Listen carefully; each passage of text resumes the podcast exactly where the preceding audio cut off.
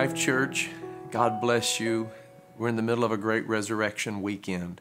We had a wonderful time last night in our Good Friday uh, service, and we reflected upon the great uh, sacrifice that Jesus Christ, our Lord and Savior, made for us.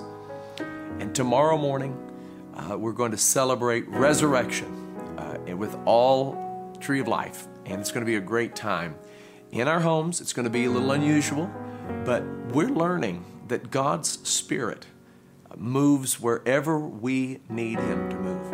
And, and this is something that has been amazing, that has come from this uh, experience of quarantine. And uh, we're going to have a great resurrection Sunday morning, tomorrow morning at 10:30 a.m. And uh, we just give God all the praise.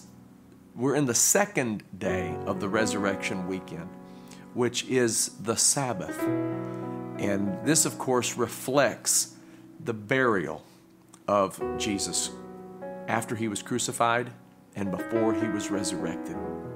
There was a Sabbath where a day of rest, buried into the earth, and, and seemingly nothing was happening. The day of the crucifixion was intense, to say the least.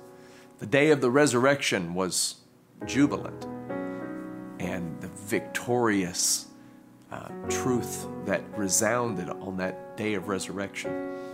But this is the Sabbath, the day when he just remains buried in the earth. And I want to point out that, that there is a need for rest and a need for Sabbath. We have been kind of forced into a place of rest. And on this night, we're going to receive the Word of God. I just want you to let it minister to you. Uh, we're going to receive it from one of our very dear friends, one of our favorite preachers here at Tree of Life Church, Brother Lawami Diaz, no stranger uh, to us. And he's going to bless you with the word of the Lord. I really appreciate him taking the time to deliver God's word to us on this Saturday night before Resurrection Sunday. And uh, we thank Brother Diaz for that. Receive him into your home and into your heart as he brings the Word of God to you. Tree of Life Church, blessings to you. Um, it is so good to greet you even from afar. Um, and uh, many greetings, Pastor Joel, Pastor Heidi, and uh, the rest of the congregation. I abs- we absolutely love you guys. And thank you for allowing me to come into your living rooms or wherever you're watching right now. Um, today is Saturday, and in the grand scheme of things, you know, on, on, in uh, Passion Week, it's kind of like, uh, you know, how the middle child syndrome. That's kind of how Saturday is in the in Passion Week. Um, no one really knows what to do with it. It's kind of like, well, you know, you've got Calvary, you've got the resurrection, but uh, what do you do with the burial? What do you do with Saturday? I want to go into uh, the book of Matthew, chapter 27. I'm going to read verse 57 through 61. So if you have your Bibles, come with me and uh, we'll kind of discuss this a little. Now, when evening had come, there came a rich man from Arimathea named Joseph, who himself had also become a disciple of Jesus. This man went to Pilate and asked for the body of Jesus. Then Pilate commanded the body to be given to him. When Joseph had taken the body, he wrapped it in a clean linen cloth and laid it in the new tomb which he had hewn out of the rock. And he rolled a large stone against the door of the tomb and departed. And Mary Magdalene was there, and the other Mary sitting opposite the tomb. I've, I've just got a little thought here for you guys on this Saturday. And uh, if you'll come with me, um, and let's discuss the cost of being buried with Christ. The cost of being buried with Christ. See, for most of us, we are very familiar with uh, the gospel. If you're part of the Christian faith, somehow or another, you are well aware of what the gospel of Jesus Christ is. The gospel is the good news of the salvation that was uh, given to us, offered to us on Calvary through Jesus Christ, and we obtain it if we believe in Him through faith. By grace are you saved through faith. Perhaps the, the crowning jewel of the gospel for us today, today's day and age, is the cross. You know, the cross. Uh, because we make much of the cross. Uh, people wear it around their necks, people tattoo it to their bodies, uh, people pray to the cross, people do the uh, the sign of the cross. Uh, we have great songs that honor the sacrifice that was paid on our behalf at the cross of Jesus Christ, and with good reason. Because the cross is the single most important aspect of the expiation of our sins, the atonement of our sins. The cross is the single most important element of the gospel in that sense. And, what about the resurrection? We also look forward to Resurrection Sunday. You know, uh, how many times I've seen people tweet, it is Friday, but Sunday is coming. The resurrection of Jesus Christ is the single most important aspect of the gospel. It is the event that marks a before and an after in all of human history. We look forward to the resurrection on Passion Week. We sing about the resurrection. We preach about the resurrection. We extol and we celebrate the resurrection and the miracle that it was. Frankly, we must do so because unless, according to Paul, you confess with your mouth that Jesus Christ is Lord, and watch this, you have to believe it in your heart that God raised him up from the dead. Unless you believe that, you are not saved. So, believing in the bodily resurrection of Jesus Christ is not optional for Christians. According to Scripture, it is an important component of our saving faith. You know, that's why we sing that song, He is Lord, He is Lord. Uh, he has risen from the dead and he is Lord because you confess with your mouth that he is Lord and then believe in your heart that God raised him up from the dead. When I when I read the book of uh, First Corinthians, I find these two elements in the gospel. There, there's a powerful declaration of what the gospel is. Paul writes to the church in Corinth um, what is commonly seen by scholars as one of the earliest creeds uh, of the apostles. In the first four verses of that 1 Corinthians 15, we get a sense of what the gospel is. This is what it says Moreover, brethren, I declare to you the gospel which I preached to you, which also you received, and in which you stand, by which also you are saved, if you hold fast that word which I preached to you, unless you believed in vain. I, I like that. Let me pause there just to say that's kind of like the progression of faith, the progression of salvation, right? Salvation is a process. That's the progression of salvation. First of all, you preach it, then you have to receive it. Receiving it isn't, isn't just mental calisthenics or saying to yourself, I believe, I believe. Uh, you know, receiving it uh, implies that there's some action behind it. There's the obedience of that faith that you are receiving. But not only, you know, how will they hear unless uh, unless there's a preacher? So you have to preach it. You have to receive it but it's not enough to just receive it. You've got to stand on that gospel. And it's not enough to just stand on the gospel, that gospel that saves you. You have to hold fast to that word that was given to you unless you believed in vain. So there that's that's a process you know, from faith to faith, all the way from beginning to end. You've got to stick it out. He who endures to the end, the same shall be saved. Now, verse 3 says, For I delivered to you, first of all, that which I also received. And this is why scholars believe this was a, a very early confession of the apostles, like an apostles' creed of some sort, because Paul said, I'm giving it to you, but this is what I, re- I received this first. And uh, what did you receive, Paul? He said, Now, mind you, he's talking about the gospel here. He says, This is what I received that Christ died for our sins according to the scripture, that he was buried, and that he rose again the third day according to the scriptures. Well, naturally, you see those two elements there.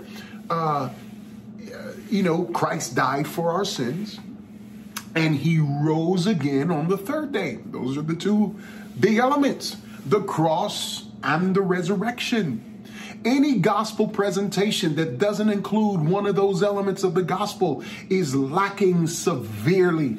The cross and the resurrection, two bedrock truths of Christianity.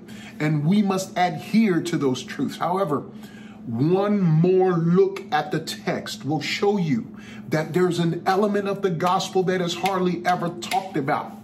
You don't hear any songs regarding this element. As a matter of fact, it's an element that is as ignored as the second page of a Google search. When was the last time you looked at the second page of a Google search? Exactly, you did it. And uh, Christ didn't just die, Christ didn't just resurrect. Do you know what the gospel presentation is according to Paul in 1 Corinthians 15? Christ died according to scripture. He also was buried.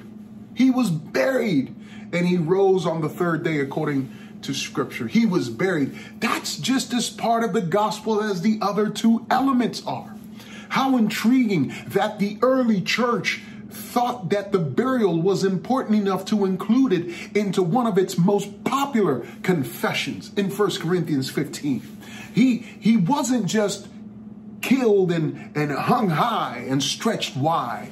No, he wasn't just resurrected on the third day, but he was buried on, on uh, that Passover Saturday. He was buried. We know what the cross signifies for us. And we know what the resurrection signifies for us. But what significance does the burial of Jesus Christ hold for us on this Saturday? Well, let, let me tell you from the start that the theological significance of the burial is is huge. And I'm I'm only going to deal with with one or two issues here for lack of time, you know, and uh, you know we're not at church where I could keep you for three hours and, and preach forever. So, um, uh, I, so just bear with me. But but I, am I'm, I'm going to deal with a couple of points here. Um, the burial was of great importance. And the reason why it's of great importance is because the burial proved that the scriptures were indeed right, that the scriptures were indeed truth. The burial was important because it proved that Jesus Christ was indeed dead. That's the first aspect of the burial that you see. It proved that Jesus Christ indeed was dead. I, I read in the uh, read in the Heidelberg Catechism. It is a catechism by the uh, you know, that was written in Germany almost 500 years ago. And the Catechism asks the question why was he buried? Why was Christ buried? And it correctly answers it this way Christ was buried, his burial testifies that he really died. He it testifies that he really died. This is important to us, and I'm gonna tell you why because Muslims believe that Jesus never died on the cross, but he was taken up to heaven. There are some uh, uh, there are some factions of the Jesus Seminar and, and several other people who also teach that scavenging dogs ate Jesus's corpse. But these positions are co- completely groundless because the sources that were first to report the the you know the the what happened here at Calvary which which were the gospels they all conclude and all agree that Jesus really died. All four of them talk about the burial. The burial proves that he really died. Without the burial, it would be very hard to prove that Jesus really died. And without the burial, it would be hard to prove that he really resurrected from the dead.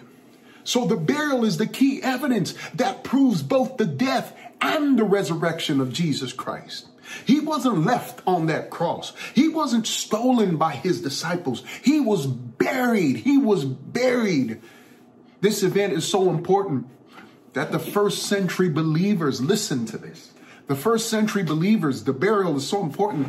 The first century believers baptized by submersion in water. That's what the word baptizo means. It means submersion, to submerge. This practice evolved. This, this practice, of course, had been done before Christian baptism, but it evolved to, to, to take on a different meaning. It evolved to mean the burial of Jesus Christ and our supernatural union with Christ in baptism. Paul says in, in uh, Romans chapter 6 and verse 4 that we are buried with him through baptism unto or into death. That just as Christ was raised from the dead by the glory of the Father, even so we also should walk in newness of life. We were buried with him in baptism into death.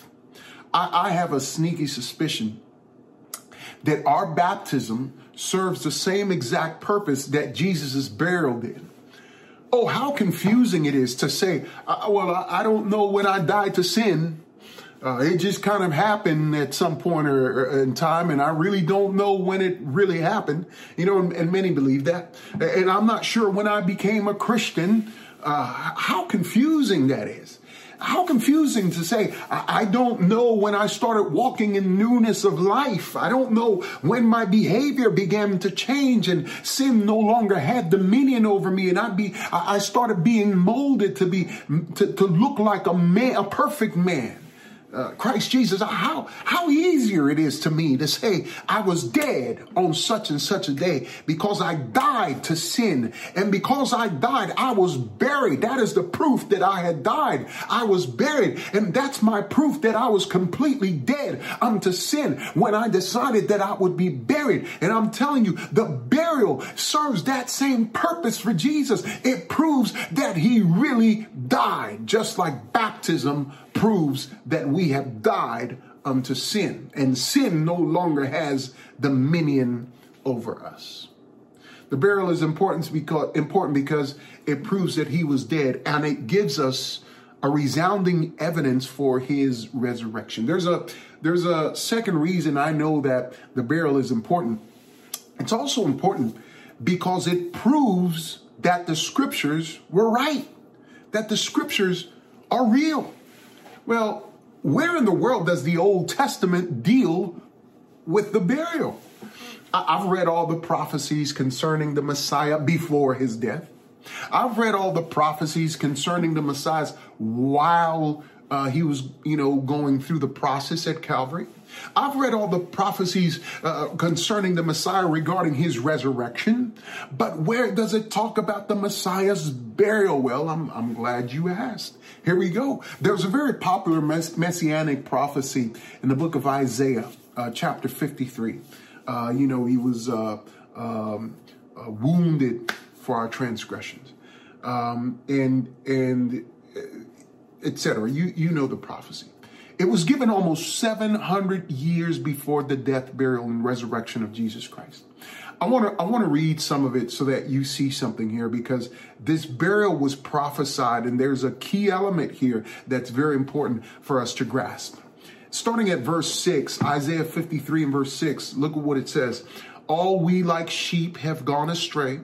We have turned everyone to his own way, and the Lord has laid on him the iniquity of us all. He was oppressed and he was afflicted, yet he opened not his mouth. He was led as a lamb to the slaughter, and as a sheep before its shearers is silent, so he opened not his mouth. He was taken from prison and from judgment, and who will declare his generation? For he was cut off from the land of the living, for the transgressions of my people he was stricken. And, and here is the verse that I wanted to get to in verse uh, verse 9. And they made his grave with the wicked, but with the rich at his death because he had done no violence, nor was any deceit in his mouth. There you have it. There you have it, ladies and gentlemen. The scriptures prophesied that they made his grave with the wicked, but at his death, he was with the rich. Not with the wicked, but with the rich, because he had done no violence, nor was any deceit in his mouth. Now, tell me, pray tell me, what in the world does that mean? They made his grave with the wicked. Well, this was a reference to Jesus being killed like a criminal with criminals. And we know that that's, that's pretty much what happened, right? It was the custom to have criminals thrown into a common grave with other criminals. Now, we don't know if this was a, you know, a, a common grave was uh, some sort of special place or it was a Gehenna uh, where uh, it was kind of like Jerusalem's dumpster. They would throw all the trash there and then they would lit up all the trash and uh, quite possibly throw in the bodies to be burned, um, the dead bodies of criminals to be burned there and to have uh, birds uh, scavenge and, and, and eat or, or, you know, animals, wild animals to come. whatever the case may be, they were all collected into a common grave and they were thrown in there. It was pretty ambiguous because you didn't know. I mean, you didn't know who was who, what was what, which body was which. Uh, they all decomposed. No one was labeled. They were just all criminals and all thrown in there. And so that was the fate that was supposed to uh, uh, to to happen to our Lord. That was the fate that was awaiting him. They made his grave with the wicked. But something happens. Something happens because he had done no violence, says the verse, nor was any deceit in his mouth. So God would not let him be buried with other criminals. He was buried not with the wicked. He was buried at his death with the rich. Well, what does that even mean? Well, let's go back to the text to see how the burial of Jesus confirms this Old Testament prophecy given to us 700 years earlier. You know, the text that we read at the beginning in Matthew chapter 27 and verse 57, I, I want you to see something. Now, when evening had come, there came, watch this, a rich man from Arimathea a rich man named Joseph, who himself had also become a disciple of Jesus. A what? A rich man. How interesting. How many followers of Jesus do, you know in scripture that were wealthy? Not very many. And if they were wealthy, whom, who, which one of them had a tomb right around Jerusalem? Not very many, especially, you know, a man from Arimathea. We don't know where Arimathea ex- exactly uh, was, but, but it couldn't be too far. But, it, but, and yet, uh, uh, Joseph had a tomb right near Calvary.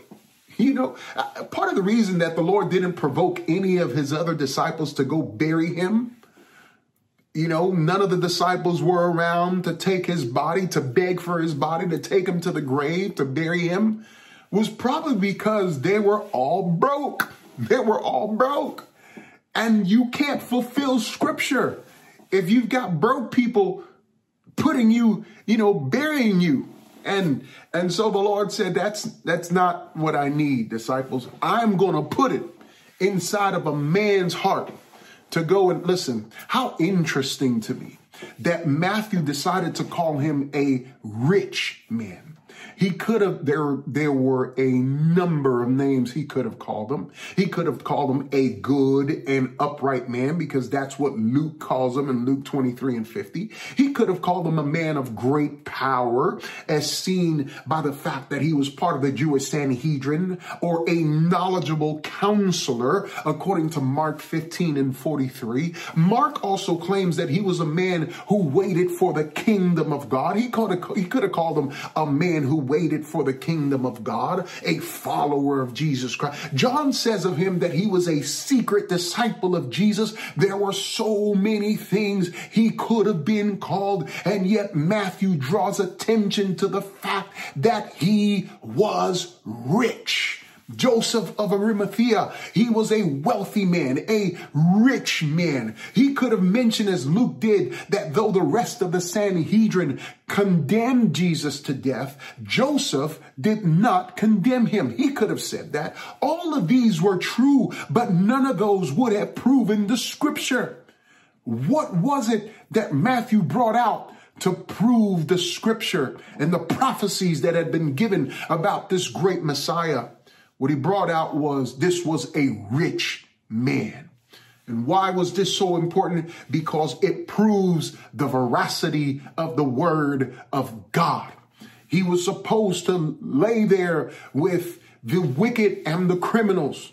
And yet, uh, a rich man came and said, uh uh-uh, uh, i am going to give you a dignified death the first Christian burial. I'm going to give you a, a dignified, dignified burial, excuse me. And I'm, I'm going to give you that. There's another reason, and, and lastly, the reason why I feel the burial is important to us today. It's because it gives us an example of a man who lost it all to follow Jesus. I, I want you to, I want you to capture this you know, as I was praying over this uh, this morning, actually, what I was going to speak on, I I literally in my kitchen, I literally wept. I literally wept.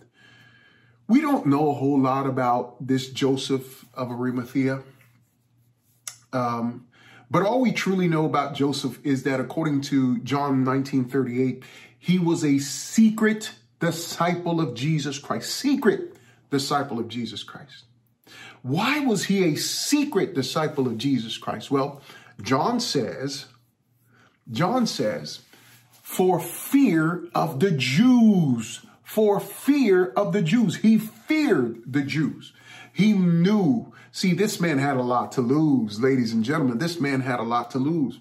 Had the Jews found out that he was a follower of Jesus Christ, he would have lost his lofty role at the Sanhedrin. They would have let him go. Had the Jews found out that he was a follower of Jesus Christ, he would have lost his wealth. He would have lost his prestige. He would have lost his peace because now him and his family would be ostracized and isolated. He, he would have lost his business. He would have lost his comforts. He would have lost all of his earthly possessions because the Jews were cruel to followers of Jesus Christ.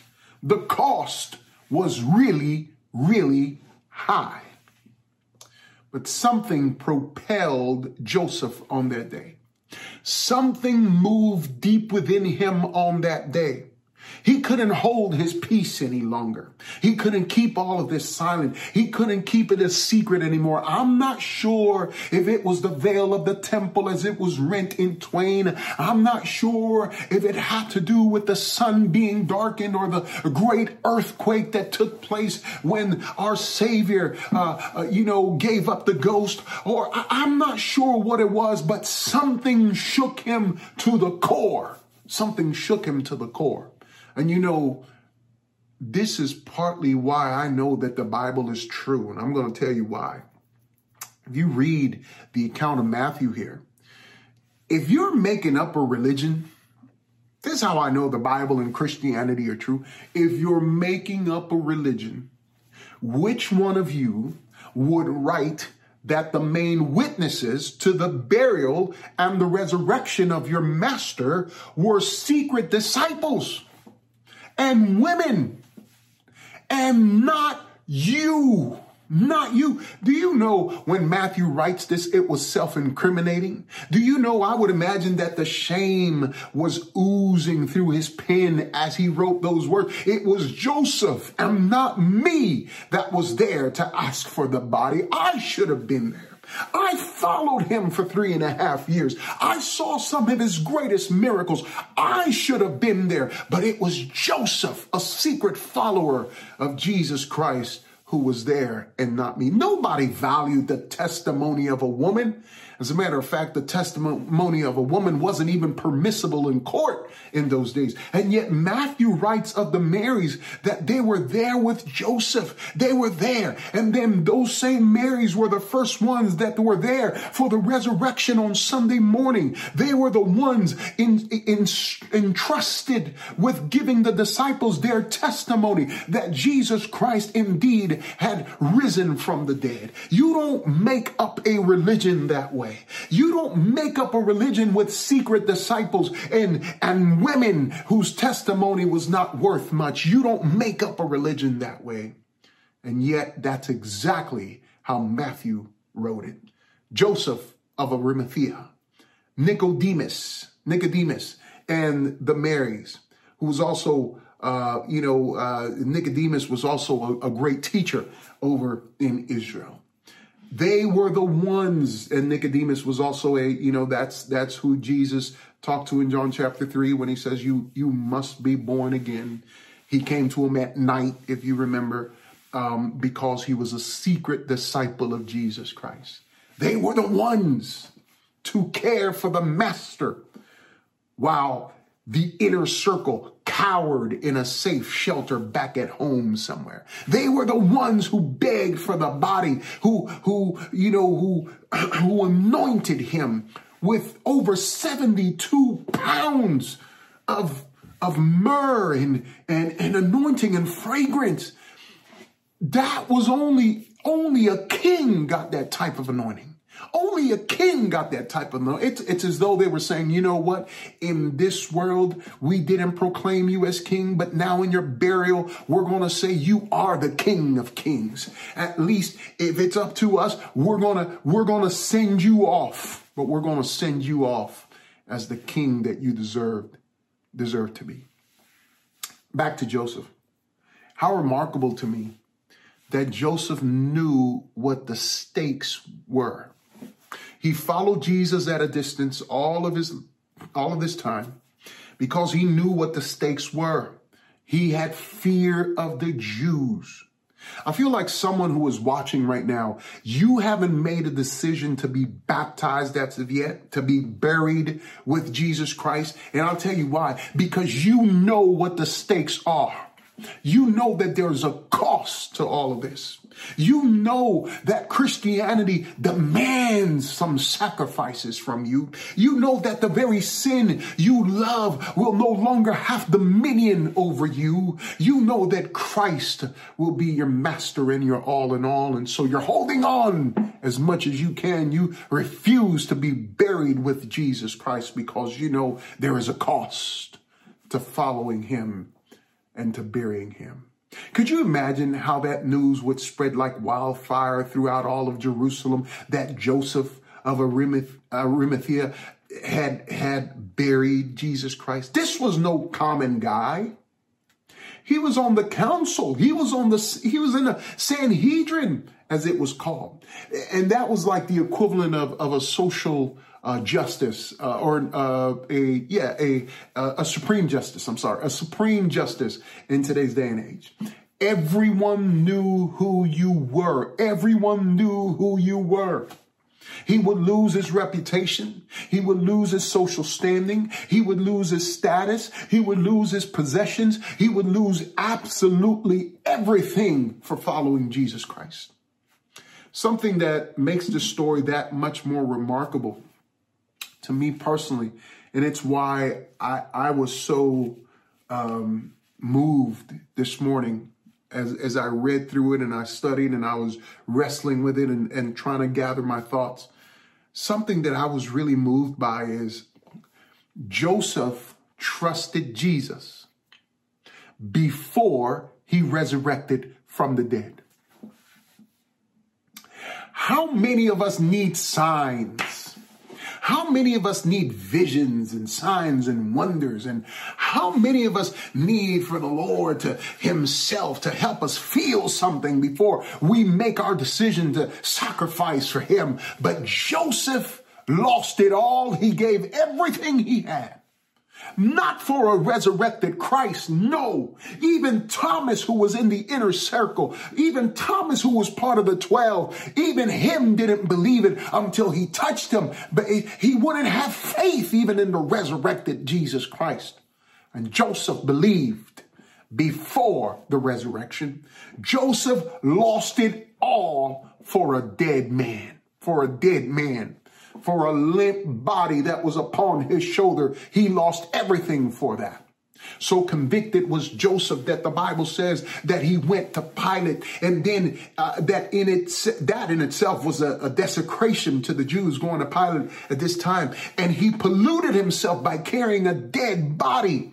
That was a desecration, and especially because it was the eve, or as I believe it was Matthew that calls it the day of the preparation, which means Friday, the day before, you know, that's when they make all the preparations for Saturday. If you remember uh, correctly, uh, when the manna was given in the, in the Old Testament, they said you can't eat any of it on Saturday. So you need to on the day before, you need to pack up twice as much for the next day, right? That was the day of preparation. That's the day when you prepare before the Sabbath came. But listen, the deal is Joseph carried the dead body of Jesus Christ, which was a desecration to Jewish law, which meant he could no longer take, take, take, or participate in the festivities at the Passover.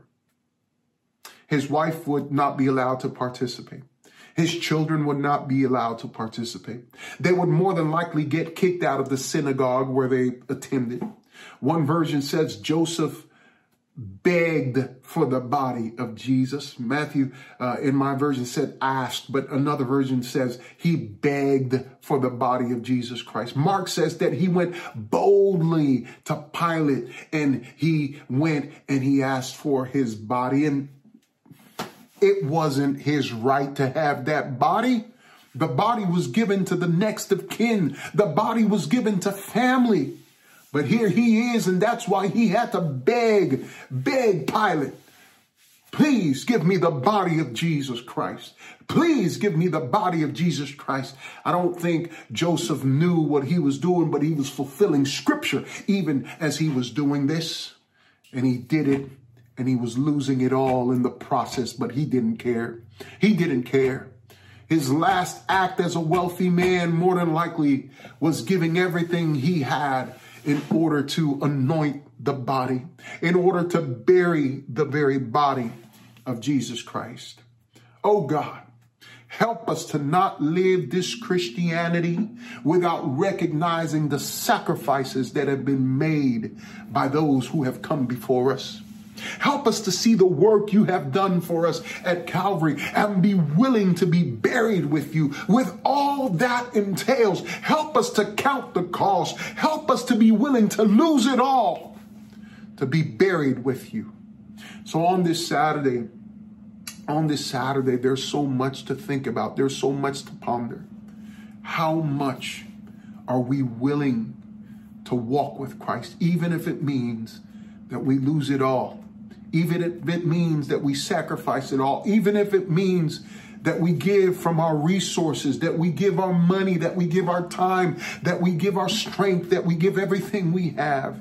Oh Lord, help me like Joseph to be willing to lose it all in order to be buried with you. Well, God bless you. I pray that this has been a blessing to you. And I pray here on this uh, Saturday evening that you guys would ponder this question What will it cost me to be buried with Jesus Christ? And then that you would answer, It'll cost me everything but I am willing. But I am willing. God bless you so much. I love you.